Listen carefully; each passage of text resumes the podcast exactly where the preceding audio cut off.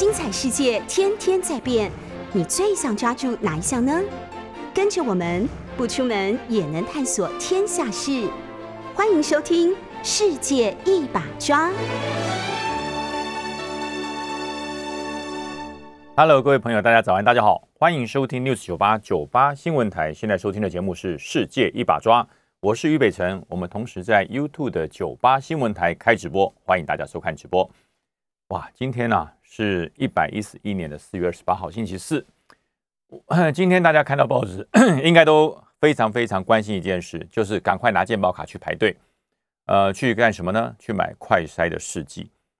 我记得之前大家是拿健保卡，上一次去拿健保卡排队的时候是买什么？买口罩实名制，一次可以买6片口罩，然后口罩放在信封袋里面，大家也是一大早就去排队。那药房前面人山人海，今天我又看到了。今天我要出来到电台来之前，经过的药局，每一间药局前面都在排队。对，它不是排公仔，也不是排限量球鞋，它是排快筛的试剂。为什么呢？为什么大家都要开始抢快筛试剂了？我记得应该在1个月前吧，这快筛试剂在各大的这个药房。还有一些药房的量贩店，其实我都看得到，摆在那边都没有人要买，也没有人要找它来使用。为什么？因为大家觉得快筛没用啦，因为就算快筛不管是阴性还是阳性，到时候还是要去 PCR。这快筛买了干什么？不是多一道工，对不对？没有事，那鼻子多被这个捅一下不舒服嘛。所以当时没有人买，我也问过那个时候的店员，我说这快筛试剂都没有人要买，他说这个就算你筛出阴还是阳，也不能当过什么证明。还是要去做 PCR， 所以这个目前来讲是滞销。物转星移啊！1个月之后，想不到它变成热销商品，对不对？一个人限购一盒好像是500块，5支快筛剂。今天好像是双号，身份证双号的人可以去买。那为什么要买快筛剂呢？政策改变啊，这就是政策改变。有政策就会有不同的热销商品。之前口罩是因为人人都要戴，去哪里都要戴，去什么地方都要戴。所以呢，口罩很强，快筛剂现在是，如果你不小心啊，如果你不小心不晓得你旁边那个人有没有确诊，可是第二天他告诉你我确诊了，那你就需要快筛剂了，因为这个快筛剂对你而言，对需要出来工作的来讲，那是一个自由的钥匙，你知道吗？那是一个保证你自由的钥匙，就是说我今天不小心啊，跟一个确诊的人啊，这个。同一间房间或者同在一个地方超过15分钟，然后我就要被匡列嘛。那以前被匡列的话，不管怎么样，10天啊，你要自主健康管理，不可以乱跑，一个人在家里面好好的待到，每天要做好健康体温的管理，然后不可以乱跑，不可以到公开的地方跟大家会面等等。10天就是反正在这个昨天之前，只要你跟确诊的人曾经有在一起。15分钟过，这叫做什么？亲密接触，那就要10天，你就要失去10天的自由自主活动的时间，你必须要在家里面，好命的人就在家里面好好休息啊！啊，太好了，我平常好忙好累哦，都不能休息，我在家里面好好的休息10天。对，有好命的人可以这样，可是有很多干抠狼哈，他要出去赚钱养家的人，这10天怎么办？这10天不能工作。外送员不能去外送，开这个营业车的人不能出去开车，这个领日薪的人他不能出去赚钱养家。这10天要喝西北风啊！啊，这10天要怎么办？靠市府的补给品吗？补给品1瓶矿泉水，几个面包，那也不能让你10天安稳啊！那你还有房贷、车贷，你还有水电费、电话费、手机费一大堆的，都要付钱啊！不会因为你被隔离这10天，这些钱全免吧？不会啊！都要付啊，所以因应这种状况啊，因为会与确诊者接触的人越来越多。大家有没有发现一件事？民意代表确诊的很多，很多民意代表确诊，为什么？要去拜托嘛，拜托支持一下，拜托支持一下。有什么要帮你服务的？所以民意代表他接触的人群太多了，他今天接触了这么多人，只要其中一个人啊跟你在一起，这个法律服务啊，或者一些咨询啊。超过15分钟，那民意代表就 bingo 就中奖了啊！会不会确诊不知道，但是至少你要被隔离，要做筛检。那可是因为我讲嘛，民意代表有的时候你对选民比较冷漠一点，选民就认为说你这个人不接地气，你这个人很孤傲。所以说民意代表跟选民之间的互动是相当亲密的，所以很多的民意代表在这一波里面都确诊了。其实不止民意代表了，未来确诊的人会越来越多。因为昨天陈时中部长就说了，他说大家千万不要惊讶，就是今天了，今天会破万，今天的确诊会破万例。其实昨天就6000多了，今天破万一点都不意外。那也就是说，以后这个确诊的数量会往上高，我还没有攀到高峰了，还在上升中。所以今天如果破万的话，明天说不定又比1万还要更多，越来越多。那么确诊人越多，接触的人就会越多，这不是废话，这是一定的嘛。好，台湾就这么多人，那你这么多人都确诊了，1天1万，10天不就10万？那么下去，你接触到的人难免他是未来会确诊。比如说我今天好好的，我跟一个店员买东西，或者是我到某个餐饮店我去用餐，然后我用餐15分钟，又不是军队，对不对？又不是军队，哎，各位弟兄注意到，开动现在还有3分钟、2分钟、1分钟停，所有人出去集合，3分钟就吃完。你这又不是军队，吃饭绝对超过15分钟嘛。你在任何餐厅、任何场合，你吃饭不超过15分钟，我不相信。所以说，一个餐厅、一个卖场、一个集中的地区，你只要超过15分钟，里面有一个人确诊了那怎么办？这到底算不算共处一室啊？这到底算不算亲密接触？而且现在又不做实名制了，那完全什么自由新政，对不对？那以后你就要跟朋友讲，哎，我昨天没跟你见面哦，你确诊了，我昨天没跟你见面，哎，好像有哎，拜托不要讲，哎，这不就是诚实要吃了诚实豆沙包才可以讲的吗？那朋友越亲密越要保密，那这个保密就妨害疫调啊，所以必须要诚实以对啊。所以现在没有办法做10连制之后呢，真的是道德良知要发挥作用。朋友之间不能说我今天跟你很好，我明明我今天不小心我一测阳性了，那昨天我见过5个朋友，那朋友就纷纷打电话过来，哎呀你阳性哎，昨天我们没有见面对不对？哎对没有见面对不对？哎呀，那你要看有没有监视器啊，被他检举就完蛋所以这时候就考验到人生的光明面人生的光明面。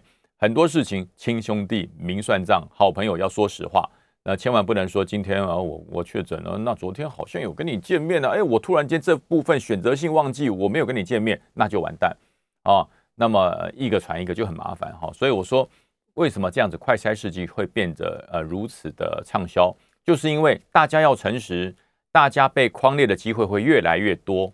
那么现在指挥中心就说好，那以后我们就3+4前面3天，如果你跟确诊者真的有近距离亲密接触超过15分钟以上，那么不要紧张，也不要说谎也不要躲藏，你就勇敢的说对，我有跟他接触，所以我3天在家里面做自主健康管理，第4天我就要拿到这个放我自由的钥匙这个叫做 password， 叫做密码，就是什么？就是你现在抢的快筛的试剂筛一下，哇，一条线阴性，那你就把这个拍照，然后你就可以出去了。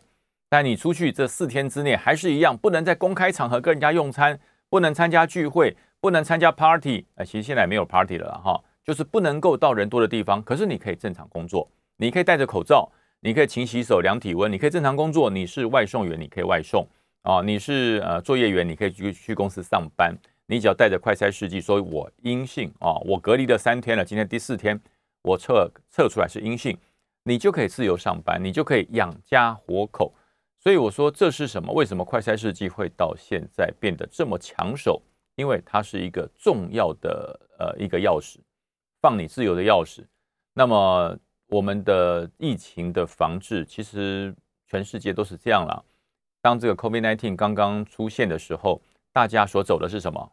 就跟以前鲧跟禹两位这个治水的先贤，一个是采取围堵，禹是采取什么？疏导。那最后围堵政策失效，为什么？因为围堵要筑高墙啊，要筑高堤啊，你这个水患，你要防止下游或是河岸两侧的人民受到水患之苦，所以你要筑非常非常厚又非常高的这个堤防。那这个堤防呢，你筑得越高，你如果不去对于这个河川做疏导，把它做这个疏运，把底下的沙石把它清淤，那么这个堤防就会越筑越高啊，从1公尺变2公尺变3公尺，然后这个河道会随着河沙里面的淤积，河道会越来越高，那么总有溃堤的一天。当溃堤的时候，不但是水出来，就连河道里面的泥巴也会因为堤防这个崩溃，这个整个泥河底下的这个淤泥会一并的流到人民居住的地方。所以说水患如果是采取围堵的方式，那最后终有失败的一天。对，后来出现了一个伟人嘛，哈，大禹治水，大家都知道，这个三过家门而不入，对不对？就是这样，他就是我这个堤防我不拆，堤防一样有，但是我把河道里面的淤泥把它清干净，我把河道挖深，我让这条河定期在这个干水期的时候啊，这个平常都有干水期跟丰水期嘛，没有水的时候，我把河道尽量的挖深啊，疏浚。然后等到丰水期的时候，我加河道深加上堤防高，这个双管齐下，这个时候水患才会慢慢的减少对人民的这个困惑跟伤害。所以大禹是采取疏导的方式。我们防疫现在一样啊，我们防疫从有 COVID-19 开始，我们所有人采取都是围堵，对不对？门禁关闭，机场关闭，港口关闭。哦，然后进来的人都要14天后经过严密的一筛、二筛啊、二采阴才可以放你自由，然后还要追踪。我们长期以来对于这个疫情都是采取围堵的方式。那么这将近2年的时间，其实台湾做得不错。我讲句实话，台湾做得不错。我们比起很多的国家，我们的围堵政策做的是非常的不错。可是围堵政策就跟治水一样，它终究有一天会溃堤。因为你的堤防不可能无限度的上升，无限度的升高，终有一天你的堤防会溃堤。那么当你堤防溃堤的时候怎么办？怎么办啊？你还是要面临到这个疫情蔓延，疫情没有办法那么有效控制的一天。对，那大家可能想过，不会，台湾不会有这一天。台湾的人民这个勤洗手、戴口罩、保持社交距离都做得很好，台湾不会有这一天。台湾不会像南韩，不会像日本，不会像新加坡，不会像美国，不会像全世界的这些国家，每天确诊都破10000例。我说哇，多可怕，好可怕！可是我告诉大家，我们是地球村的一员，我们不可能独善其身呐，大家晓得吗？不可能独善其身，这一天会到，终究会到，你躲不掉的哈，这是自然法则。我们是地球村的一员，我们躲不掉的，所以呢，终究要采取疏导的政策。什么叫疏导的政策呢？就是慢慢要放宽，与病毒共存。很多人说与病毒共存，那不早就该要这样做了吗？那么一开始的政策就是错的嘛，我们为什么要做围堵？一开始就做疏导，就与病毒共存就好啦。对，就跟治水一样，在治水，如果你的堤防没有筑好啊，你的河道两旁的堤防没有筑好，你就说我就是用疏导的，你疏导不了。一定要双管齐下，要先筑好堤防，做好万全的准备之后，然后开始做一些疏导的工作。所以说现在疫情也是如此，疫情我们在这2年来，我们围堵政策做得相当的彻底，但是围堵终究有一天你要走向开放，你要走向与病毒共存。那么什么时候叫时机成熟呢？其实现在说句实话，不是最成熟的时候，可是呢，比起2年前成熟多了。所以很多人常常问说，到底什么时候才叫做成熟？没有成熟啦，没有成熟。防疫跟军队训练一样，没有训练完毕的一天，只有做得更好，没有觉得现在很好只有追求更好，没有觉得现在就很好。所以说成熟没有成熟，但是比去年的此时好太多了。为什么呢？我们的疫苗的覆盖率已经够高了已经不错了，但是这2天又在攀升啊，疫苗的覆盖率又在攀升。之前打了2剂的人，至少应该有 60% 以上应该有超过 60%。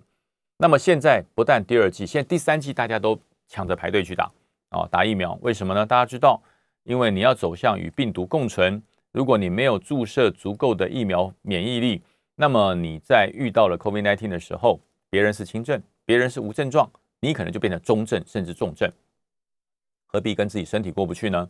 所以现在你看台北车站又大排长龙啊，为了100剂莫德纳疫苗又大家在大排长龙，还有人前一天就去排了啊，下午2点才开始注射，他前一天就去排队在那边要夜宿。那其实我在讲哈，这个很多时候大家那可能因为我长期是军人的关系，我的做法就是按规定，上级有明确的规定，我就按规定去做啊。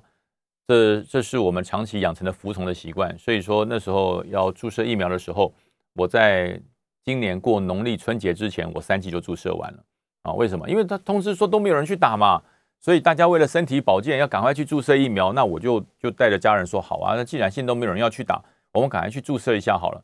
所以我们去注射也不用排队啊，到了现场就打了哈。那3剂都注射完毕了，那我也不知道说疫情会在4月份开始变得这么样的蔓延的这么快哈，每天几乎都破万例。今天大家下午 CDC 的记者会，大家看一下，那个陈部长都已经预告了，说今天可能会破万。那我相信一定会破万了，这个破万也没有什么好惊讶的啊。但是呢，大家准备好了没有？疫苗3剂打足了没有？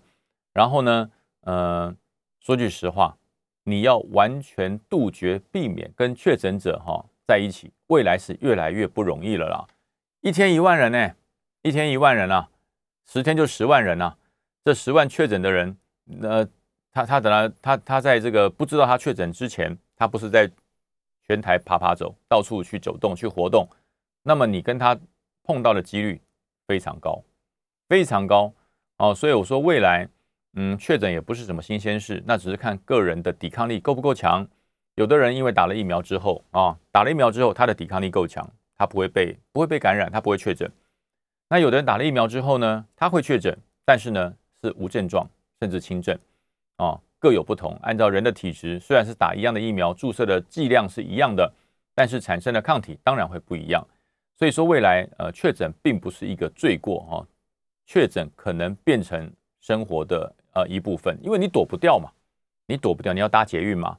你要搭公车嘛，你要去餐厅吃饭嘛，你要工作嘛，那你一个工作职场一列这个捷运列车，或是一辆这个台铁的火车，上面虽然都戴着口罩，可是你怎么知道上面有没有明天会确诊的人跟你同一班车？我这样讲大家有没有听懂？如果今天确诊你跟他坐同一班车，这个人没有道德，确诊了还出来走，那是违反疾病防治法啊。但是呢，他前一天他怎么知道他会确诊？他前一天他好好的啊，他前一天他没有问题啊，他前一天他很正常啊。然后呢，突然间隔天他快筛发现他是阳性，然后再去做 PCR， 哇，确诊了，那可能是3天前的事咯。那3天前他怎么会晓得他确诊？可是你却3天前跟他做了足迹的重叠，那是不是风险？当然是风险。那这种风险要怎么避免？如果每天全台确诊的人数30人、50人啊。就算100人好了，全台湾2300万人，你要跟这100人相逢相遇，说句实话，那个中奖几率跟对统一发票差不多了啊，跟对统一发票差不多。可是呢，如果每天1万人，那个几率就高了，100人跟1万人，那几率就高了。你会在他确诊之前跟他相遇的机遇，跟他相处的机遇，说句实话，即使陌生，即使不认识。同处一室，坐个捷运15分钟、20分钟，其实都不是不可能的啊。所以未来我说句实话，确诊很难说啊，确诊真的很难说。也不是说你防御的不好，你这个勤洗手、戴口罩、保持社交距离做的不够严格，所以才确诊。这完全没有这个状况。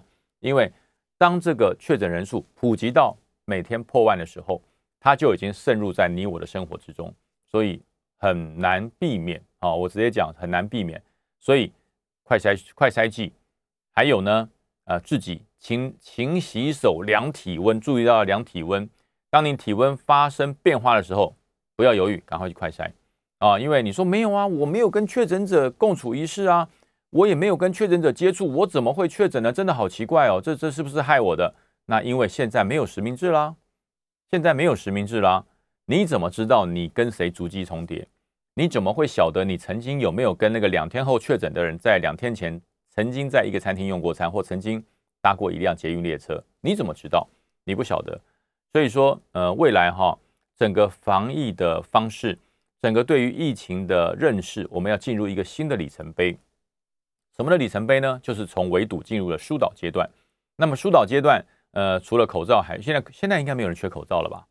现在应该没有买不到口罩。现在如果还有人去拿健保卡去买，健保卡还是可以买口罩哦。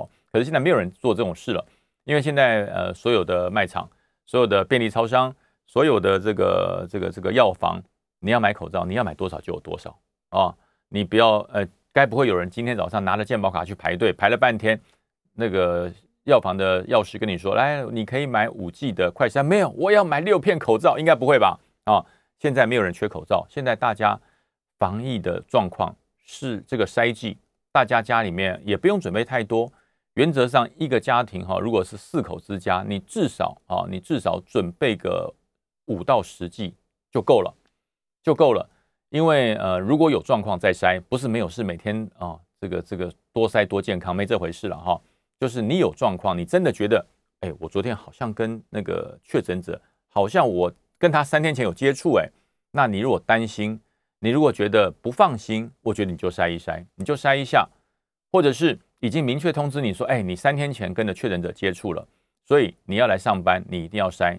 可是你要知道，要隔3天哦，要自主健康管理3天。如果明确的通知你要3天，否则那是违反这个违反政府的规定的哈。你会受到大家的不高兴。好，那我们休息一下，进广告，下节再来谈。Hello， 好朋友，大家好，欢迎回到98新闻台世界一把抓，我是于北辰。哇，刚才我讲错了，昨天不是6000多，昨天是8000多，我还停留在前天啊。昨天是8000多例，所以今天破万，我觉得势必了哈，势必破万。对，所以其实这段时间下来，大家对于疫情哈，即使你不是学公卫的。其实你对疫情也有一个基本的认识。如果经过了这么2年多，这么多学者、专家、公卫的权威人士，在各个场合、各个媒体这么样的大声疾呼给我们做，等于是上课。如果到了今天，大家对于整个公卫没有基本的认识，说句实话，你的学习能力就太差了所以你现在不管是你说在台湾不管是这个市场的大叔大姐这个大哥，他们都会跟你谈上一段公卫经，因为他们都懂。我有一次去市场去买青菜买高丽菜，我很喜欢吃高丽菜，去买高丽菜。那个负责卖高丽菜的结账的那位阿姨就跟我讲说：“好先生，我跟你讲你们现在戴口罩还要注意我们前面都有这个酒精，拿完菜后要记得洗手。”我说拿菜为什么要洗手？他说因为你们每个要接触菜，然后通常大家会拿起来看一看，挑放回去。那我们会告诉大家，在挑菜之前先用酒精消毒一下，你再去拿这个菜，才不会让下一个人碰到菜的时候会有担心。这是卖菜的阿姨她都有这种公卫的观念。所以我说现在台湾对于公卫戴口罩、勤洗手，甚至说这个隔离的政策。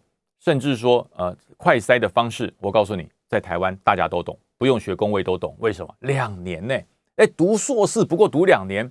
你现在在台湾所有的媒体、所有的社群网络、所有的节目，2年来不都在讲公卫吗？都在讲 COVID-19 吗？如果这2年来你还没有把这些公卫的观念、这种防疫的观念，还有这种对于疫情的研判，你还没有办法吸收进去。说句实话，那你的学习能力就太慢了我想这个在别的地方的人可能不能体会台湾目前的状况。台湾是一个资讯非常发达的地方，不管是对于疫情、对于公共卫生、对于防疫、对于疫苗、对于各种政府的政策，我想台湾每一个人都耳熟能详，都可以跟你讲上一段公卫经。非常厉害所以大家有人讲说你又不是学公卫的，你怎么会懂公卫？对，我告诉大家我从2年前开始，在各大节目里面每一次节目就会请来公共卫生的博士、公共卫生的教授还有防疫指挥中心的这个执行长或防疫指挥中心的这些这个公卫的参考的这个顾问。节目每天都会约很多的这些专家学者，对于公共卫生学有专长的人到节目里面来，每天帮我上2个小时的课。我告诉你，我坐那边当来宾，旁边两三个医学博士，两三个工位的这个教授，每天在帮我们上课哦。他是对着摄影机讲，可是我们在旁边听啊。哎，每天上2小时的课，我上了2年呢、欸，你说我对工位，就如果我对工位听了2年，这些专家给我上课，包含了这些这个趋势图，包含了防疫的方式，包含了防疫的步骤。还有世卫组织对于防疫的一些政策与作为，包含了美国怎么做啦，韩国怎么做，新加坡怎么做，有采开放的，有采紧缩的，有各种 不同的方式。然后优点是什么，缺点是什么？如果我上了2年的课，这些专家在我旁边，在我面前，在我的四周，不断的在这边宣导，我如果还没有听懂哦，那说句实话，那我真的是啊太糟糕了，学习太差了。所以我当然听懂了，我当然了解了。所以刚才我讲的这一大篇公卫经不是我说的，都是专家学者说的，我都是引述他们的说法。所以很多人说，哎，你又不懂公卫，你讲什么？对，我告诉你，不懂就要学，不懂就要听啊，听人家讲完之后，吸收起来以后再来转达出来，这就叫做造福人群啊。所以大家不要说，哎，一定要懂才能说，一定要，哎，没有没有，那说句实话。你又不是女生，不会生小孩，那你为什么会照顾小孩呢？对，因为那是你的责任哦，所以我才说，很多人讲说你又不懂，那为什么要去听呢？哦，所以这个谢谢，如果有上来听到我的广播，觉得我广播不错的人，赶快帮我分享哈，让更多人知道未来防疫的政策应该怎么走。那么如果你觉得说我讲的不对，那你赶快把对的研究出来，然后让自己的观念导正，那我也是让你获益嘛，也不错。好，那另外我还要跟大家讲一个哈。除了公共卫生，除了这个 COVID-19 的从围堵改到疏导开放的方式来处理这个疫情，其实还有一件事也开始大家研究的相当的激烈，就是大家对于疫情要不要恢复一年啊？那因为乌克兰战争的关系，所以这个事情在年轻的族群里面讨论的相当的热烈。那么我在之前也有发表过我的意见，就是我并不赞成。突然间就把这些疫情延长，这个疫情20岁男孩子的疫情延长到1年啊，我是不同意疫情贸然的延长。为什么？因为要有配套，要有整体的配套措施才能做延长，否则太多的勤务的问题、训练场地的问题、单位的问题，还有领导干部、领导军官、士官的问题，都会让这些政策草上路，会造成反效果。那么就有国防部一些草案就出来说，没有，我们常备部队，也就是志愿役部队，我们不动啊，包含了这个打击旅、装甲旅啊、机步旅啊，就是现在已经编成的国军现有的志愿役部队都不动。那未来呢，这些编成的11年的义务役的士兵，那就是到海防守备旅、城乡守备旅来编成。对，这个可能会是1年的义务役士兵。会到达服役的地方，可是我告诉大家，这个政策也有问题。我为什么说这个政策有问题呢？你把动员的总能都用来带义务役士兵了，那么每年14天，这么广大的教招动员的动员兵，请问谁带？你不能够头痛医头，脚痛医脚。今天立法院，今天人民说，我们是不是要恢复1年的兵役？然后你就说好，没关系，我在不影响常备役的部分的状况之下呢，我就用这些后备的守备旅、海巡的守备旅，或者是纵深的守备旅，用这些的来把它编成，让这些都有干部嘛，都有基本的干部在，我只要把义务役1年将近10万的义务役的士兵塞进去，就编成啦，就没问题啦，解决啦。这叫做逃避，不对，这些旅平常他本来就有任务，他要接教招兵啊。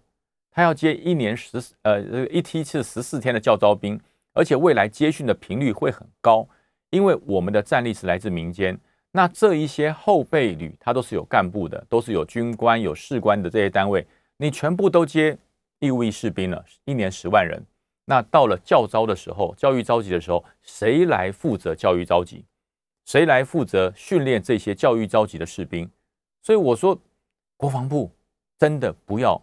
这么草率的形式，哎，还好，昨天国防部的发言人就出来讲啊，没有，这只是个草案，我们还没有定案，我们只是在研讨之中，这个都没有定案，哎，这就对了，千万不要草草定案，这种事情不要今天社会的舆论一起来，风向一起来，你就赶快要灭火，这是军中最要不得的习惯啊，赶快找个方式让舆论灭火，然后就交差了事、应付了事。国防事务啊，国防事务绝对不是应付了事，要一步一脚印。这些既有的海岸守备旅，这些既有的山地守备旅、城镇纵深守备旅，它本来就有任务，它的任务不是用来接新兵的，它的任务是因应这次这个整体动员制度的调整，要接这些动员教召兵。这些教召兵，他未来的战力不亚于这些20岁到军中服役1年的年轻人。为什么？他们是成熟的战力，他们都当过兵，他们都接受过基础训练，他回来只是做14天的专长复训。而你如果把这些要来负责14天专长复训的这些干部全部拿去接新兵了，全部拿去带义务役士兵了，那请问这一块任务谁做？这么繁重的动员准备的工作谁来做啊？所以我讲不要头痛医头，脚痛医脚，很多事情一步一脚印来做。如果真的觉得国防部如果真的觉得说有必要恢复1年的兵役，那么你要从编装做起，编装要从干部的来源做起。那你现在开始，陆军官校、海军官校、空军官校、士官这个陆军专科学校负责培养军官、士官的学生的班队，你就要扩大招生，因为人变多了嘛，你需要的干部需求变多了。你现在不扩大招生，请问2年后会有士官毕业吗？4年后会有军官毕业吗？那你的军官、士官从哪里来？好，说没有关系，我扩大 ROTC， 那 ROTC 也要超过1年以上的准备时间呢。你找这些大学毕业生说你想要当军官、想要当士官的，透过 ROTC 的考试，考完之后经过了半年的训练，然后在半年的养成教育，总共1年 就可以派任到部队去担任军官。对，那也要1年啊，那也要1年啊，那更不要讲中阶干部，请问哪来那么多连长，哪来那么多营长，还有上校的旅长，去哪里编？你不能从现有的这个常备部队里面抽调出来，那常备部队不就战力又折损了？所以说这个事情我讲，因为以前我是负责国防部编装作业的，由多裁到少，简单安排退辅就好了嘛。我本来有60万大军，我要裁到40万，很简单，我只要想到把这20万做好生涯规划，跟退辅会做好协调，让这些在军中发展了20年的或是15年的人，他转业转到退辅业，转到公营机关或转到相关的这个工作岗位上，让他能够继续为国家贡献心力，让他继续能够有一个工作可以养活家里，这样就可以了。所以军队由多到少虽然很复杂，可是容易。可是你要把军队由少变到多，我告诉大家非常困难，非常困难。兵的问题，领导军官的问题，领导士官的问题，精力的问题，装备的问题，营设的问题，还有整体这个战略部署要重新调整的问题，这都不是1年可以完成的所以那时候邱国正部长说，我们1年后再给答案，太快了，1年后没有办法完成。裁军，我们国军裁军花了多少年？10年。我们国军裁军花了10年，裁军都花了10年哦，由多把它变成少都花了10年。你现在由少要变成多，你花1年，这会不会太不符合比例原则了所以我觉得国军如果针对战备，如果你要有及时战力，你要能够及时可以用到战力，就是后备动员，就是后备动员，后备动员落实，你才会有及时战力。然后你要透过后备动员产生的及时战力，这一段时间把它勤训苦练，把国防现在薄弱的地方把它补足，然后争取到的时间，如果你真的要完成1年役期，恢复1年的役期的话，那么你就要在这段时间里面开始，我讲从人员、从装备、从地点、从编装、从战术的规划要重新来过。好，休息一下，我们下节再来谈。 Hello， 各位好朋友大家好，欢迎回到98新闻台世界一把抓，我是于北辰。世界一把抓还是要回到一点世界的话题昨天其实我看到了一则新闻，我觉得蛮难过的。什么呢？就是在巴基斯坦在中国的孔子学院遇到了炸弹客的突袭，有3名的中国教师3死1伤这点我看到是蛮痛心的，因为我觉得所有恐怖的行为都不应该被放纵所以我觉得无论你的诉求是什么，只要是恐怖攻击、炸弹攻击，我觉得都不是好事。那但是大家想想看，巴基斯坦跟中国的关系不是蛮好的吗他们不是蛮好的，为什么巴基斯坦会有要对中国的教师行这种非常非常恐怖式的攻击，到底为了什么中国在巴基斯坦的一带一路算是一个非常重要的一个点。那为什么会有巴基斯坦的人民对于中国这么不满？所以我昨天爬了一下文啊，我把这些内容看了一下，其实没有错啊。其实巴基斯坦跟中国还有印度，他们三个国家中间有一块叫做克什米尔，他们常常为这一小块地方是印属的、是中属的还是巴属的吵到翻天。那么当然，中国跟巴基斯坦的是比较友好的，所以他们就认为说是印度占我便宜啊，就这个非常多的这个历史纠葛。然后所以说中国就把巴基斯坦当成他非常好的一个盟友。可是呢，在开发的中间，在于对于地方的投资，因为巴基斯坦有非常丰富的矿产，还有人力的资源。那么中国在这个地方来实施一些开发，让巴基斯坦的政府是赚到了钱。但这些钱呢，没有改善到巴基斯坦人民的生活，所以造成这些人民怨怼不开心，所以对巴基斯坦政府不满，那紧接着是对跟政府非常友好的中国不满，才会形成了这种恐怖攻击。那其实我觉得可不能化解，可以化解。我觉得其实任何一个国家到国外到其他国家去开发，必须要做好的一件事就是什么？民事工作，民事工作一定要做好。因为之前，因为华人真的很会赚钱，不管以前在印尼啦，在越南啦，在世界很多的角落，甚至在美国，在旧金山，很多富豪都是华人。因为华人有几个特性，第一个，华人很能吃苦，别人不能做的事情我做。那铁路开发华人做，铁路规划华人做，这个矿坑的工作当地人不愿意做，华人做。所以华人的特性是很刻苦，很能吃苦，然后呢很勤俭。这赚了钱不像有些西方的国家就叫做日光族啊、月光族，今天赚了钱今天花完，明天赚了钱再说啊，就是每天今天有乐今天有酒今朝醉啊，今天有乐今天享，所以他们不会想到明天，就是把钱赚了钱就花光光，月光族、日光族。可是华人的概念比较不一样，华人的概念是我赚了100块钱，我可能只花10块钱，90块钱我把它存起来，他有储蓄的想法，然后存了一笔钱之后呢，他开始做生意啊，钱滚钱啊，用钱来赚钱，这是华人的方式。所以华人在很多地方都相当的事业有成，都相当的富有，那么就会造成在地的居民，他就觉得说你们来赚我的钱，你们到这边来赚我们的钱，没有照顾我们。